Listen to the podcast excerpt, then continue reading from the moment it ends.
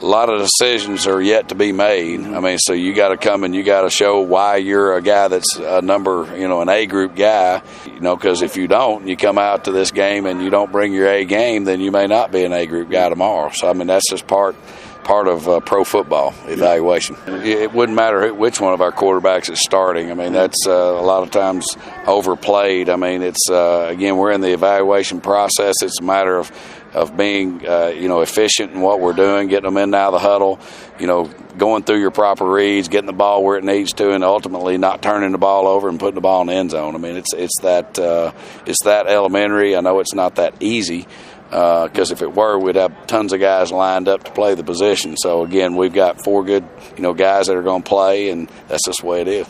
You know, a lot of the experience in the past, you've had, you know, guys that had been through the, the, the wringer already, and already, you know, the ACs and the and the Mike Rileys and that type thing. And I mean, we we've got some guys that have some veteran experience, but uh, on a limited amount. And so we've got to see exactly what they bring, those intangible things of what they bring in the meeting rooms, in the weight room, and all that type of thing as far as culture is involved.